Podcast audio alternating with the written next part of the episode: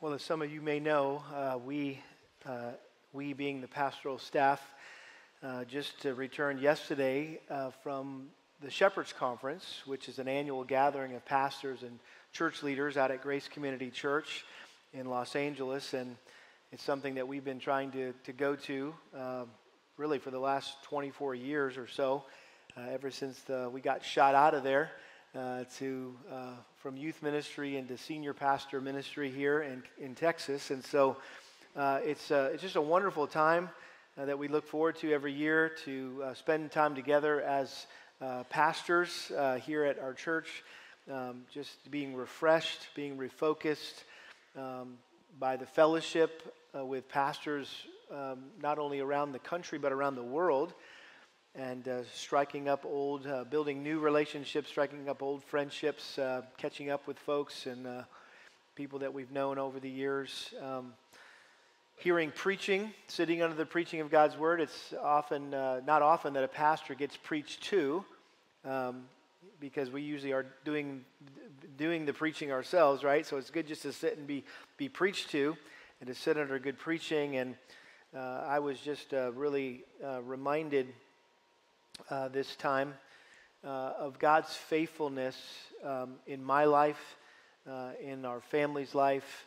And I just think the longer uh, you live as a Christian, the longer you serve the Lord in ministry, uh, you look around and it seems like there's fewer and fewer guys that are being faithful. And it's sad. And so I was just thanking the Lord for his faithfulness in my life um, to keep me from um, failing morally or drifting doctrinally, because again, that is the law of spiritual entropy, right? That we all are, are moving typically away from where the, uh, the Lord would have us. And so it's, uh, it's always a, a blessing when the Lord, by His grace, keeps you on track. You can't keep, you can't take credit for that. Um, it's by the grace of God. And so I was very, very grateful for that. And so, again, you're getting, uh, it's just too much to take in in three days. Uh, it's, it's in some sense exhausting, but uh, the whole time I was there, I was thinking about this moment right now. When I would get to come back here and get behind this pulpit and preach a message um, to encourage you and to challenge you and uh, to fulfill the ministry that God has called me to. And so, as I was just thinking and, and, and taking it all in, and uh, many different passages came to my mind that I wanted to share with you this morning. And as I was praying and thinking through what would be best for us, not just you, but also me, having just been freshly reminded of my duty, my responsibility um, as a pastor, the passage that God brought to, back to my the forefront of my mind was was Colossians chapter 1, verse 25. And I want you to take your Bibles and turn with me there, Colossians chapter 125. This was the verse that the Lord gave me 25 years ago or so when I was leaving California, knowing that God had called me here to be a senior pastor in Texas. And I asked him for a verse that would just um, summarize my heart, my passion as a pastor that I could share with my new congregation. And so this was the first passage I ever preached on the first Sunday as the senior pastor here at the church I came uh, to Texas to pastor. Colossians 1:25. It's a familiar verse, I'm sure, to most of you. Paul said this, "Of this church I was made a minister according to the stewardship from God bestowed on me for your benefit, so that I might fully carry out the preaching of the Word of God. Father, thank you for the unearned, undeserved privilege that you've given me to be a minister of your Word. Thank you for raising up the Apostle Paul thousands of years ago to be an example, a model for me and really every pastor of what we're to be and what we're to do. And so I pray as we consider this text this morning as a church, Lord, that this would not fall on ears that think this doesn't apply to them, but that we would all appreciate this morning the special role that a pastor plays in the life of a church and the life of uh, a body of believers, and that we would all be faithful to apply the things that we learned this morning for your glory. We pray this in Christ's name. Amen. Well, the following sentiment by Samuel Chadwick, who was an old Methodist minister from England, expresses my passion as a pastor better than anything I've ever read. He wrote this I've loved my job with a passionate and consuming love. I would rather preach than do anything else I know in this world. I've never missed a chance to preach. I would rather preach than eat my dinner or have a holiday or anything else the world can offer. I would rather pay to preach than be paid not to preach. It has its price, an agony of sweat and tears, and no calling has such joys and heartbreaks, but it is a calling an archangel might covet. And I thank God that of His grace, He called me into this ministry. I wish I had been a better minister, but there's nothing in God's world or worlds that I would rather be. I'm convinced that the highest calling in the world is the call to pastoral ministry. There's no greater privilege, and at the same time, there's no greater responsibility or, or, responsibility that a man could have than to serve the Lord as a pastor. Nothing is all at once so relentlessly demanding and richly rewarding than the work of pastoral ministry. But before a a man ventures upon such a solemn life work, it is imperative that they have a clear understanding of what a pastor is to be and what a pastor is to do. No one understood that better than the Apostle Paul. And I think he provided the most instruction and served as the best example of what a pastor is to be and do. And his teaching and his example have played a major role in shaping my understanding of pastoral ministry. And if I had to pick one verse in which he succinctly expressed his passion as a pastor, it would be this verse, Colossians 1:25. And while, when Paul wrote this verse, he was in prison enduring persecution for the cause of Christ. In fact, look at the verse that comes before our text this morning, verse 24. He says, Now I rejoice in my sufferings for your sake. And in my flesh, I do my share on behalf of his body, which is the church, in filling up what is lacking in Christ's afflictions. So, by doing time in prison, Paul was doing his part to build up the body of Christ, including the body of Christ here in Colossae. And specifically, he stated that he was doing his part in filling up what is lacking in Christ's afflictions. Now, obviously, Paul was not saying that Christ's sufferings on the cross were incomplete or inadequate to atone for sin. He had just reminded the Colossians that Christ's death was completely sufficient to redeem them from sin and reconcile them to God. And verses 13 and 14 of this first chapter. He says, For he rescued us from the domain of darkness and transferred us to the kingdom of his beloved Son, in whom we have redemption, the forgiveness of sins. What Paul was saying was that even though Christ had been killed, his enemies were still so hostile and so hateful towards him that they still hadn't gotten their fill of inflicting pain and, and injury upon him. And so they turned that hostility and that hatred toward those who had committed their lives to follow him and to those who boldly proclaimed him. And Jesus told his followers that this would happen, that if they hated me, they're also going to hate you. But he also told them to rejoice when it did happen, when you are persecuted Rejoice because you're in good company. And so Paul was rejoicing here because he got to share in the fellowship of Christ's sufferings, as he called that in Philippians chapter 3:10. He literally, Paul literally bore on his body the brand marks of Christ. Galatians 6:17. He had scars from all the times he had been beaten and been stoned and left for dead. These were all brand marks of Christ, which, by the way, served to lead others to Christ. In 2 Timothy chapter 2, verse 10, he says this For this reason I endure all things for the sake of those who are chosen, so that they also may obtain the salvation which is in Christ Jesus and with it eternal glory. So he knew that by enduring suffering and persecution, he was building up the church of Christ. He was building up the body of Christ. And that's what made him such a great pastor. He said in verse 25, Of this church I was made a minister according to the stewardship from God bestowed on me for your benefit, so that I might fully carry out the preaching of the Word of God.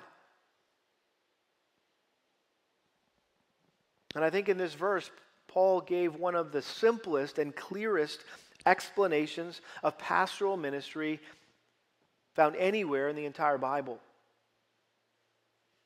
And I want you to see this morning with me four dynamics involved in pastoral ministry. Four dynamics involved in pastoral ministry. We're going to see, first of all, the sovereignty of a pastor. Secondly, the responsibility of a pastor. Thirdly, the humility of a pastor. And then finally, the priority of a pastor. And I think these four dynamics really just summarize what a pastor is to be and what a pastor is to do. This is what God expects of me. This is what I expect of me. And this is what you should expect of me or any man who serves as a pastor here at Lakeside Bible Church. So let's look first of all at the sovereignty of a pastor, the sovereignty of a pastor. That first phrase there, he says, Of this church I was made a minister. I was made a minister. Paul often expressed his conviction that he'd been sovereignly chosen by God to be a minister. Look at verse 23. The very end, of verse 23, he says, Of which I, Paul, talking about the gospel, of which I, Paul, was made a minister. Notice verse 1 of chapter 1 Paul, an apostle of Jesus Christ by the will of God. Elsewhere, he said this in Acts 2, 20, uh, Acts 20, 28, Be on guard for yourselves and for all the flock among which the Holy Spirit has made you overseers, talking to the elders of the church in Ephesus. In Ephesians chapter 3, verse 7, he says, I was made a minister of the gospel according to the gift of God's grace, which was given to me, according to the working of his power. To me, the very least of all saints, this grace was given to preach to the Gentiles the unfathomable riches of Christ. And then in 1 Timothy chapter 1, verse 12, he said, I thank Christ Jesus our Lord, who has strengthened me because he considered me faithful, putting me into service even though I was formerly a blasphemer and a persecutor and a violent aggressor, and yet I was shown mercy, being the foremost of all sinners. Paul never, ever got over the fact that God had not only graciously and mercifully converted him, but also had sovereignly called him into the ministry, even though he had been the most vehement and violent persecutor of the church. Serving Christ and his church was not anything Paul would have chosen to do on his own. I mean, it wasn't even on his radar. He was an enemy of the church, he was an enemy of Christ. He was on a, a one man crusade to snuff out the church when God saved him and set him apart to serve the church. And so Paul realized that being a pastor wasn't his choice, it was obviously God's choice. And I think it's true of every pastor. A pastor doesn't choose his profession like a, a banker or a lawyer or a farmer. His vocation is chosen for him by God. And that position of a pastor cannot be purchased, it cannot be inherited, it cannot be attained by theological education or achieved by some natural giftedness. It is a gift that is sovereignly granted to a man by God. Oswald Sanders, Oswald Sanders in his classic book Spiritual Leadership said it this way, quote, "It is the element of sovereignty that begets awe and great humility in those whom leadership is entrusted." I can appreciate his statement there because I am both awed and humbled that God sovereignly called me to be a pastor.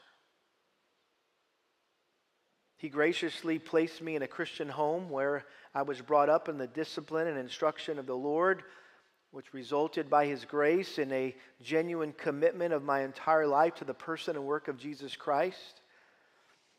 And it was in high school where I experienced the first inkling of God's call to the ministry.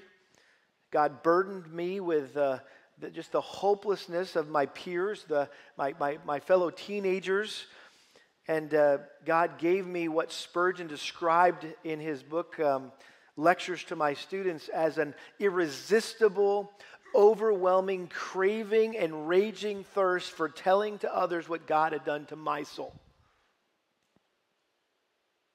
Spurgeon would tell young men who went to his pastor's college, men, if you don't have this, this irresistible, overwhelming craving and raging first, thirst for telling others what God has done to your soul, then you're not called to the ministry. And so this desire grew in its intensity until it became, in the words of Jeremiah the prophet, a burning fire shut up in my bones. And the fire became so all absorbing, all consuming, that I didn't have a desire to do anything else with my life. And I knew I wouldn't be content doing anything in life but the work of the ministry. So God confirmed that desire by providentially directing me towards the ministry and allowing me to go to Bible college and provided me with excellent theological training as well as great mentoring uh, from godly men and gave me abundant ministry opportunities to use and hone the, the spiritual gifts that God had given me to, to, uh, to effectively serve Him. And then, after completing a formal ordination process, a group of godly men laid their hands on me and prayed over me as a way to publicly recognize and, uh, and affirm that God had called me and equipped me for full time pastoral ministry. And then, in His sweet providence, God directed me to a group of people to shepherd here in Texas. And as some of you know, things got off to a rocky start. And while the majority of people in the church were blessed by the ministry that God had prepared me to provide, there was a handful of folks who wanted to have their ears tickled, and so they stirred up strife and tried everything they could do to get me fired. But it was in the midst of those difficult days as a, as a brand new senior pastor young and dumb, I guess is more like it. It was God's sovereignty in choosing me to be a pastor that gave me a sense of great confidence in the midst of all the chaos and all the confusion that was going on in the church. Erwin Lutzer, who used to pastor Moody Church in Chicago, said this quote, I don't see how anyone could survive in the ministry if he felt it was just his own choice. Some ministers scarcely have two good days back to back, but they're sustained by the knowledge that God has placed them where they are. Ministers without such a conviction often lack courage and carry their resignation letter in their coat pocket. At the slightest hint of difficulty, they're gone. Charles Bridges, in a classic book he wrote called The Christian Ministry, said this the confidence that a pastor is acting in obedience to the call of God, that he is in his work and in his way, nerves him in the midst of all difficulty and under a sense of his responsible obligations with almighty strength.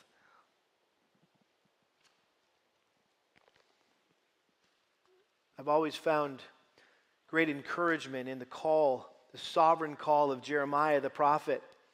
In Jeremiah chapter 1, verse 4, this is how Jeremiah described his call by God. He said, Now the word of the Lord came to me, saying, Before I formed you in the womb, I knew you. And before you were born, I consecrated you. I have appointed you a prophet to the nations. Then I said, Alas, Lord God, behold, I do not know how to speak because I'm a youth. In other words, he was protesting. Well, why'd you choose me? I, I, don't, I don't, I'm not a good speaker. I'm just a young person here. I'm just a, I'm just a young whippersnapper. But the Lord said to me, do not say, I am a youth, because everywhere I send you, you shall go, and all that I command you, you shall speak. Do not be afraid of them, for I am with you to deliver you, declares the Lord. Then the Lord stretched out his hand and touched my mouth, and the Lord said to me, Behold, I have put my words in your mouth.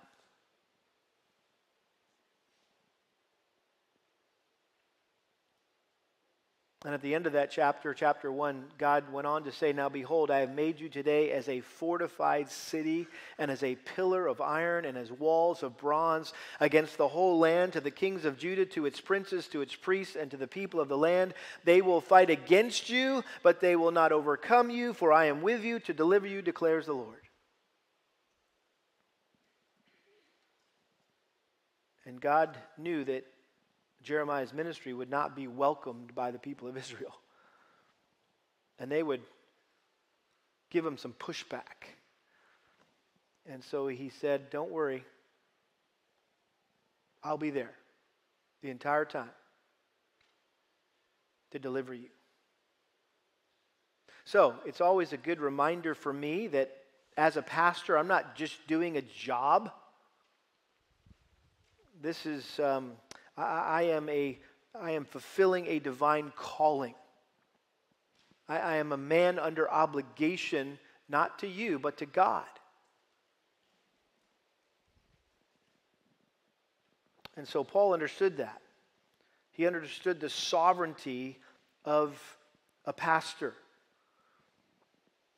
But secondly, he also understood the responsibility of a pastor the responsibility of a pastor. Notice he says, Of this church I was made a minister according to the stewardship from God. According to the stewardship from God. Paul likened his role as a pastor, or as he calls himself there, a minister, to the role of a steward. Colossians, or excuse me, 1 Corinthians 4 1, let a man regard us in this manner. Paul says, Hey, regard me as a servant of Christ, a steward of the mystery of God. In 1 Corinthians chapter 9 verse 16 he said for if I preach the gospel I have nothing to boast of for I'm under compulsion. For woe is me if I do not preach the gospel. For if I do this voluntarily I have a reward but if against my will I have a stewardship entrusted to me.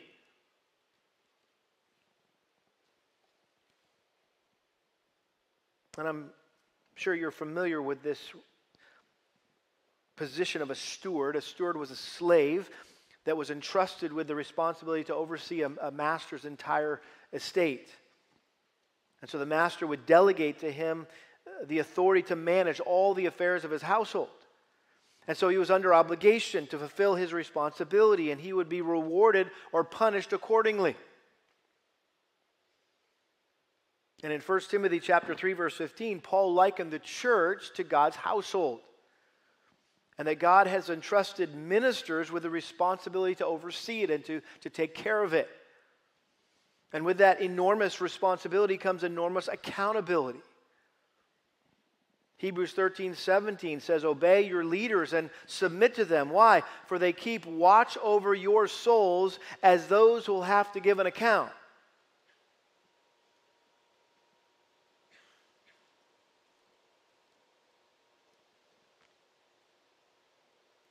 In 1 Corinthians chapter 3, Paul mentioned this accountability in um, verse 10 according to the grace of God which was given to me like a wise master builder, I laid a foundation, and another is building on it, but each man is to be careful how he builds on it, for no man can lay a foundation other than the one which is laid, which is Jesus Christ. Now, if anyone builds on the foundation with gold, silver, precious stones, wood, hay, straw, each man's work will become evident, for the day will show it, because it is to be revealed with fire, and the fire itself will test the quality of each man's work. And if any man's work which he has built on remains, he will receive a reward. If any man's work is burned up, he will suffer loss, but he himself will be saved, yet as though through fire.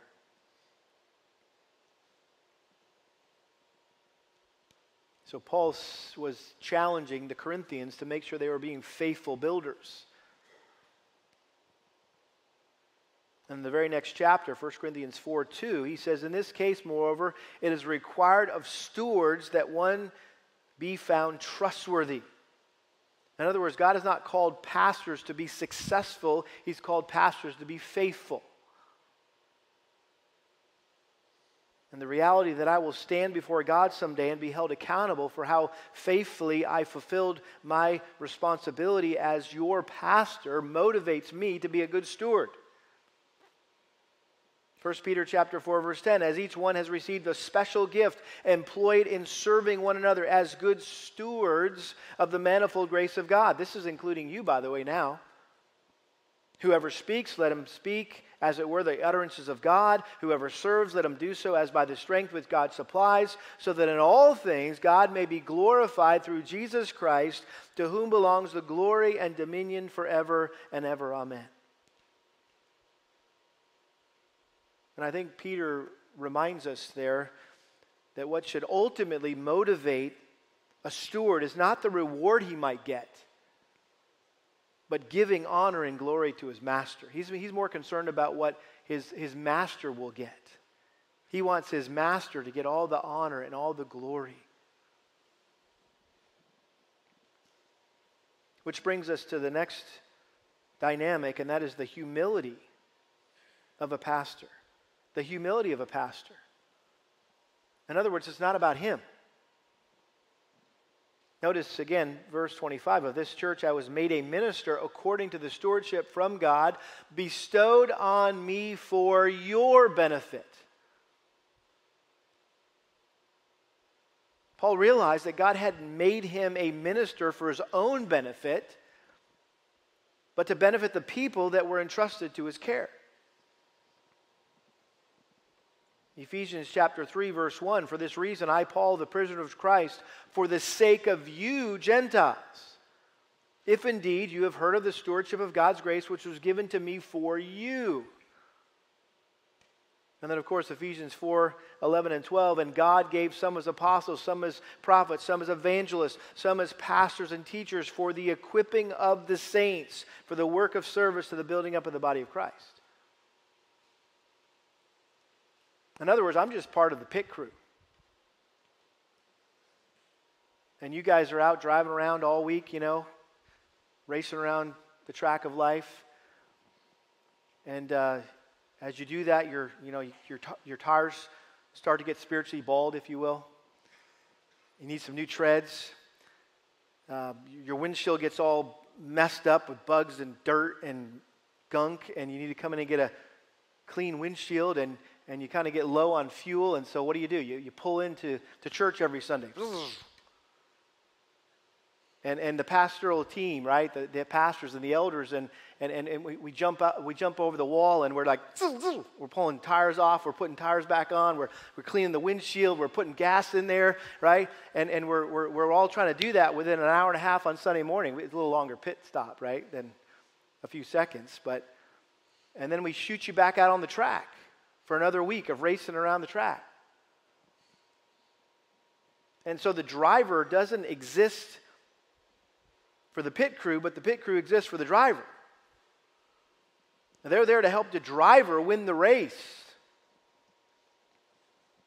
And in the same way, we you don't exist for us. Like, hey, thanks for coming. So I got a job to do this morning, you know? It's like I wouldn't be here if it wasn't for you. No, listen, I'm here for you.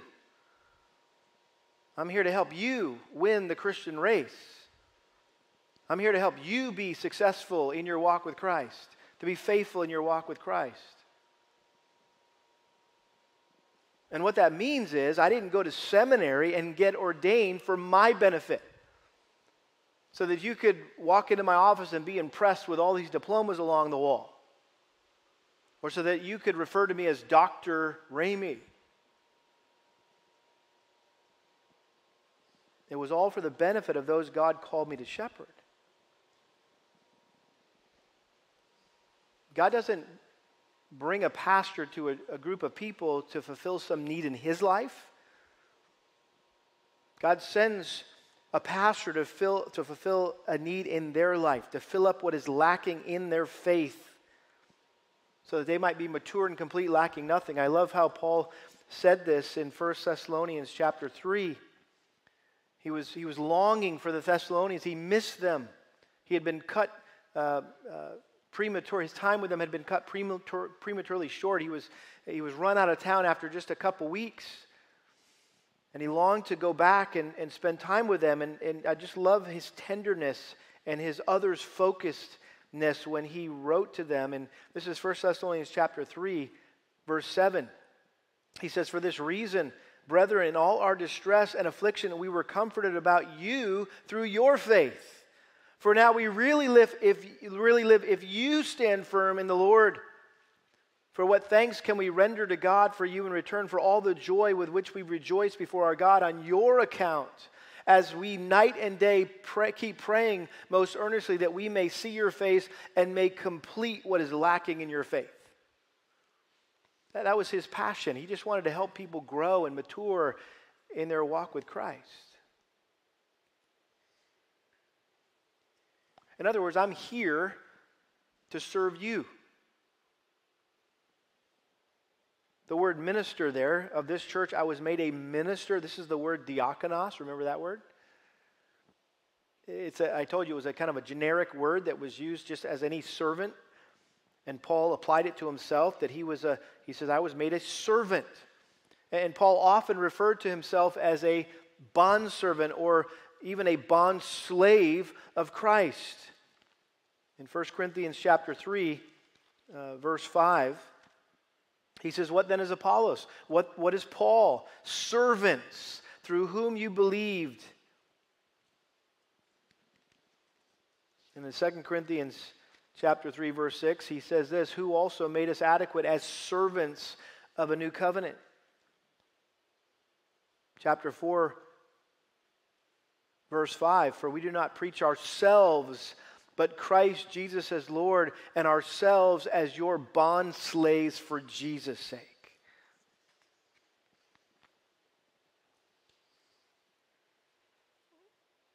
I had a pastor friend that I went out to lunch one time with, and I noticed he had a tattoos on the back of his wrists. And on this hand it said Christos, and on this wrist it said doulos.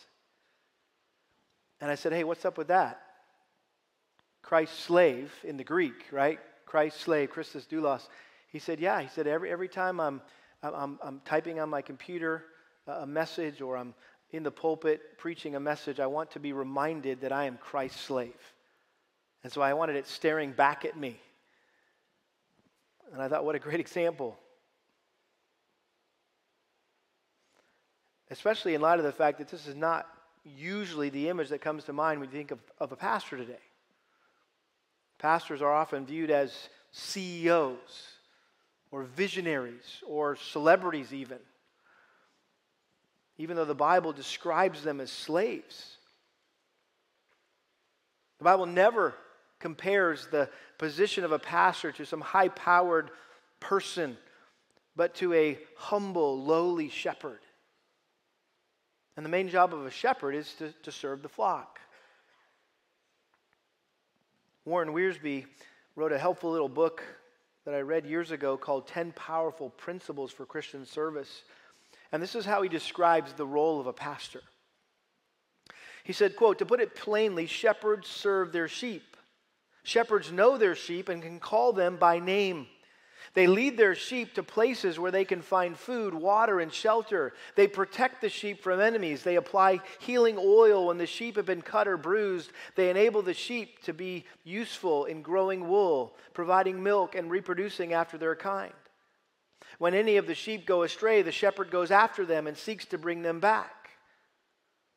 And then he said this it doesn't take much imagination to apply this to the local church and the ministry of the pastor and elders. They lead the sheep into the Word of God for spiritual nourishment and refreshment. They keep alert lest Satan's wolves invade the flock. They equip the sheep for being useful in the kingdom of God. When the sheep stray, the shepherds lovingly go after them. And when the sheep hurt, the shepherds apply the medicine of God's word to promote healing.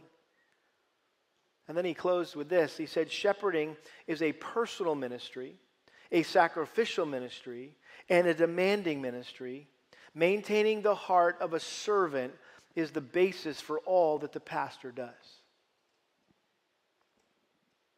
It was Jesus Christ, the great shepherd, who told his under shepherds, the disciples, not to lead like the rulers of the world who lorded over them and exercise authority over them. In, instead, he said they needed to be the servant or the slave of all. Matthew 10 45. For the Son of Man did not come to be served, but to serve and to give his life a ransom for many.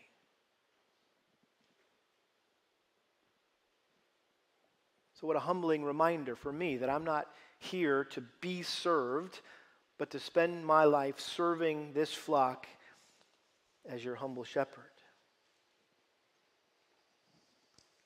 And then finally, the priority of a pastor. The priority of a pastor, he says, Of this church I was made a minister according to the stewardship from God bestowed on me for your benefit, so that I might fully carry out the preaching of the Word of God. That word or phrase, fully carry out, means to do fully or to carry something to completion.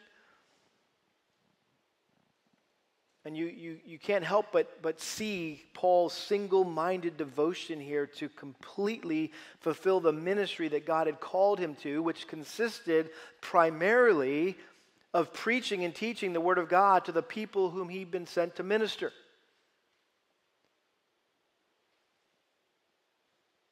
In Acts chapter 20, verse 20, he said this to the church, uh, to the elders there in the church in Ephesus, just reminding them of his ministry while he was there for those three years. He said this quote, I did not shrink from declaring to you anything that was profitable and teaching you publicly and from house to house. I like that. Paul recognized that there was really that the ministry of the word and the life of a pastor is really twofold. It's not just standing behind a pulpit, but it's also sometimes sitting across uh, a desk, perhaps for uh, sitting a, on a couch, uh, you know, in a coffee shop. Uh, there's, there's, there's public ministry of the word, but there's also house to house ministry. There's one on one counseling, there's discipling. I view counseling as just private preaching. And I don't get to prepare a manuscript for that. I got to just be ready for whatever you bring and uh, hopefully know the word well enough to get you back to the word and say, okay, hey, let, let me preach a little mini sermon here. This is more like a shotgun this morning, shotgun approach on Sunday mornings, whereas when you get into a counseling session, you can be more specific. It's more like a rifle, and you can be more direct in helping people understand a particular verse and how it applies to their specific situation. Paul continued in Acts chapter 20, verse 24. He said, I do not consider my life of any account as dear to myself, in order that I may finish my course and the ministry which I received from the Lord Jesus to testify solemnly of the gospel of the grace of God. And then he said this Therefore, I testify to you to this day that I am innocent of the blood of all men, for I did not shrink from declaring to you the whole purpose of God or the whole counsel of God. In other words, Paul's priority passion was to preach everything in God's word without leaving anything out or compromising any part of it. And as you are aware, he passed this, this passion on to his young disciple Timothy. Turn over to 2 Timothy quickly. I'd like you to see this with your own eyes. It's a familiar passage, but it's good for us to be reminded of. I was reminded of it this, these last three days. 2 Timothy chapter 3, verse 15. Well, start in verse 14, perhaps. This was Paul, again, exhorting his young disciple Timothy. 2 Timothy chapter four, uh, 3, verse thir- uh, 14. You, however, Timothy, continue in the things you've learned and become convinced of, knowing from whom you've learned them, and that from childhood you've known the sacred writings, which are able to give you the wisdom that leads to salvation through faith which is in Christ Jesus. He's referring to his mother and grandmother who had taught him the scriptures. And then he reminds him of the nature of the scriptures in verse 16. All scripture is inspired by God and profitable for teaching and for reproof and for correction and for training in righteousness, so that the man of God may be adequate, equipped for every good work. In other words, Timothy, you have everything you need in this book right here. You have everything you need for every situation you find yourself. And this is one of those unfortunate chapter breaks in our New Testament here, our New Testament translation, because he goes on to say, in light of the nature of Scripture, being inspired by God and profitable for teaching. So, based on the authority of Scripture and the profitability of Scripture and the sufficiency of Scripture, I solemnly charge you in the presence of God and of Christ Jesus, who is the judge of the living and the dead, and by his appearing in his kingdom, preach the word. Be ready in season and out of season, reprove, rebuke, exhort with great patience and instruction. Why? For the time will come when they will not endure sound doctrine, but wanting to have their ears tickled, they will accumulate for themselves teachers in accordance to their own desires, and will turn away their ears from the truth and will turn aside to myths. I think we live in that day that Paul warned Timothy about when people don't want to hear sound doctrine. They would much rather hear entertaining talks targeting their felt needs that allow them to leave church feeling good about themselves. And so they surround themselves. That's what it means. They accumulate for themselves. They surround themselves with preachers, or perhaps who could be more accurately called life coaches they're not really preachers at all. They're, they're life coaches who, who tell them what they want to hear instead of what they need to hear. I think too many pastors are guilty of altering their approach to preaching to, to supply the growing demand for ear tickling messages. So it's a supply and demand thing. And so sermons are being shortened up, they're being supplemented with other things. As if this wasn't enough, right? Let's put on a show all around it to, to make it seem more relevant to our lives. And so, based on the example of the Apostle Paul back in Colossians chapter 1, and also, of course, here in 2 Timothy 3 and 4, a, a pastor must be committed to the authority and the sufficiency of the scriptures. And be convinced that the exposition of God's word is the primary means by which God builds his church. Bruce Milne, in his helpful little systematic theology book called Know the Truth, he said it this way quote, the supreme means that God has instituted in the church to unveil and disseminate his truth among his people is preaching. Nothing is more calculated to bring renewal of life, vigor in faith to the church in any generation than the unleashing of God's everlasting word through the ministry of expository preachers anointed by his Holy Spirit. So, the number one priority of a pastor is the preaching of God's word. And this has been the conviction of pastors throughout the generations. G. Campbell Morgan, the great British preacher, said this quote, The supreme work of the Christian minister is the work of preaching. He said, This is the day in which one of our great perils is that of doing 8,000 little things to the, to the neglect of the one thing, which is preaching. Nothing is more needed among preachers today than that we should have the courage to shake ourselves free from the thousand and one trivialities which we're asked to waste our time and strength and resolutely return to the apostolic ideal which made necessary the office of deacon. We must resolve that we will continue steadfastly in prayer and the ministry of the word. The great Puritan John Owen said the first and principal duty of a pastor is to feed the flock by diligent preaching of the word. John MacArthur said it this way Among the varied responsibilities assigned to a pastor, that of preaching stands head and shoulders above the rest in importance. The faithful preaching of the word is the most important element of pastoral ministry. I'll never forget sitting around in the boardroom at the Master's Seminary with my cohort during my, uh, while I was earning that doctorate and we were sitting around the room and we had an opportunity to have john macarthur come in and sit there and we were kind of doing a q&a and, and uh, one of the other guys in the cohort asked him a question and, and kind of insinuated in the question that hey uh, we understand that we're here to learn how to be better preachers and, and uh, but man we got a lot of other responsibilities other duties as pastors that we've got to manage and we've got to juggle as we're learning how to, as we're studying God's word and preparing to preach God's word. And, and, and, and it was just one of those epic moments when John MacArthur just uh, interrupted him and almost came out of his chair and looked down the boardroom table at this guy and said, Preaching is everything. And it was just a reminder of we were all, okay, yeah, okay, we got it. Let's close in prayer. Let's go home. We, we earned our doctorate. We, we learned our lesson, right? And that was for free, by the way, that, that little piece of advice from John MacArthur. That was free. J.I. Packer said it this way We shall never perform a more important task than preaching, talking to pastors. If we are not willing to give time to sermon preparation, we are not fit to preach, and have no business in the ministry at all.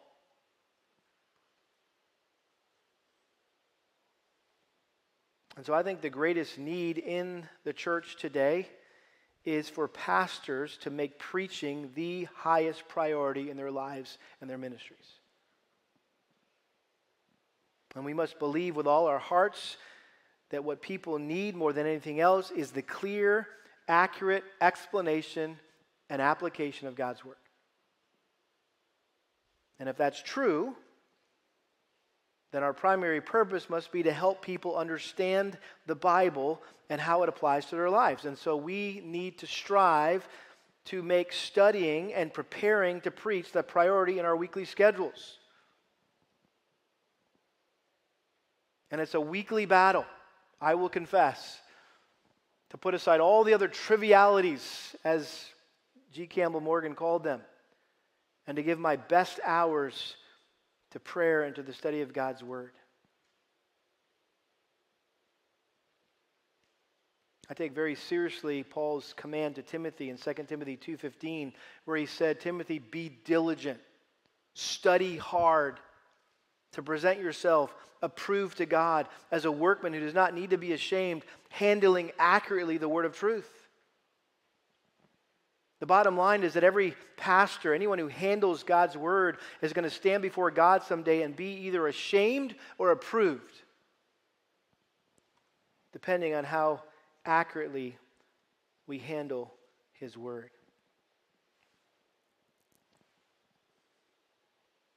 And really, at the end of the day, it's not that hard.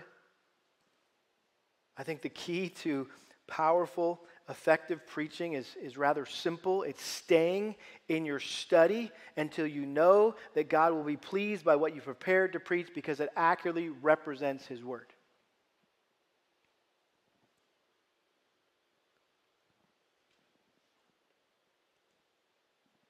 I wrote myself a note during the conference, a short little phrase that I wanted to remember and it goes like this To misinterpret God's word is to misrepresent God. To misinterpret God's word is to misrepresent God. It's a high and holy calling, isn't it? It's the last thing you want to do is to misrepresent God.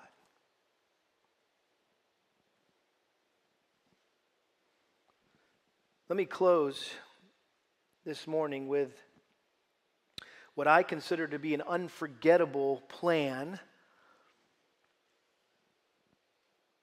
for us as a church to live out the principles here in Colossians 1:25. And this was um, suggested by an unknown church member for his pastor. Fling him into his office, tear the office sign from the door, and nail on the sign study. Take him off the mailing list, lock him up with his books and his computer and his Bible, slam him down on his knees before texts and broken hearts and the flock of lies of a superficial flock and a holy God. Force him to be the one man in our community who knows about God. Throw him into the ring to box with God until he learns how short his arms are. Engage him to wrestle with God all the night through and let him come out only when he's bruised and beaten into being a blessing. Shut his mouth forever, spouting remarks, and stop his tongue forever, tripping lightly over every non essential. Require him to have something to say before he dares break the silence. Bend his knees in the lonesome valley, burn his eyes with weary study, wreck his emotional poise with worry for God, and make him exchange his pious stance for a humble walk with God and man.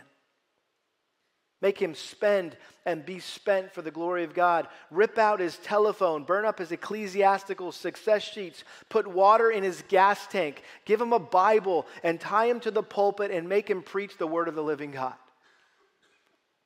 Test him quiz him, examine him, humiliate him for his ignorance of things divine, shame him for his good comprehension of finances and batting averages and political infighting, laugh at his frustrated effort to play psychiatrist, form a choir and raise a chant and haunt him with it night and day, singing, Sir, we would see Jesus.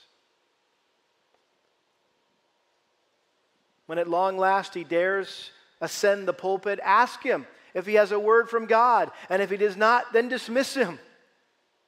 Tell him you can read the morning paper and digest the television commentaries and think, think through the day's superficial problems and manage the community's weary drives and bless the sorted baked potatoes and green beans better than he can.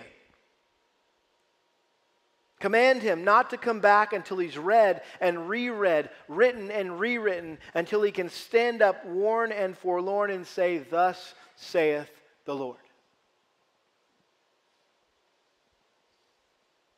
This guy won't quit. Break him, he says, across the board of his ill gotten popularity. Smack him hard with his own prestige. Corner him with questions about God. Cover him with demands for celestial wisdom. And give him no escape until he's back against the wall of the Word. And sit down before him and listen to the only word he has left God's Word. Let him be totally ignorant of the downstreet gossip, but give him a chapter and order him to walk around it, camp on it, sup with it, and come at last to speak it backward and forward until all it says, or all he says about it, rings with the truth of eternity. And this is my favorite part. And when he's burned out by the flaming word, when he's consumed at last by the firing, fiery grace blazing through him, and when he's privileged to translate the truth of God to man, finally transferred from earth to heaven, then bear him away gently and blow a muted trumpet and lay him down softly, place a two edged sword in his coffin, and raise the tomb triumphant. For he was a brave soldier of the word and ere he died, he had become a man of God. Let's pray. Father, would you, by your grace, allow that to be our experience here at this church? As I and the other pastors that you've called to serve here strive to faithfully fulfill our calling, to fully carry out the preaching of your word, that we would humbly serve as slaves here, that we would model servant leadership that we would be faithful stewards of this church, which you've entrusted to our care, and ultimately would be all for the glory of Christ. Because we know this is His church, not mine, not ours, not anyone in here this morning. This is Christ's church. And so I pray that we would all remember that and that we would come here every week with that in the forefront of our minds. That it's not about us, but it's about Christ. And that you would use us to proclaim Christ.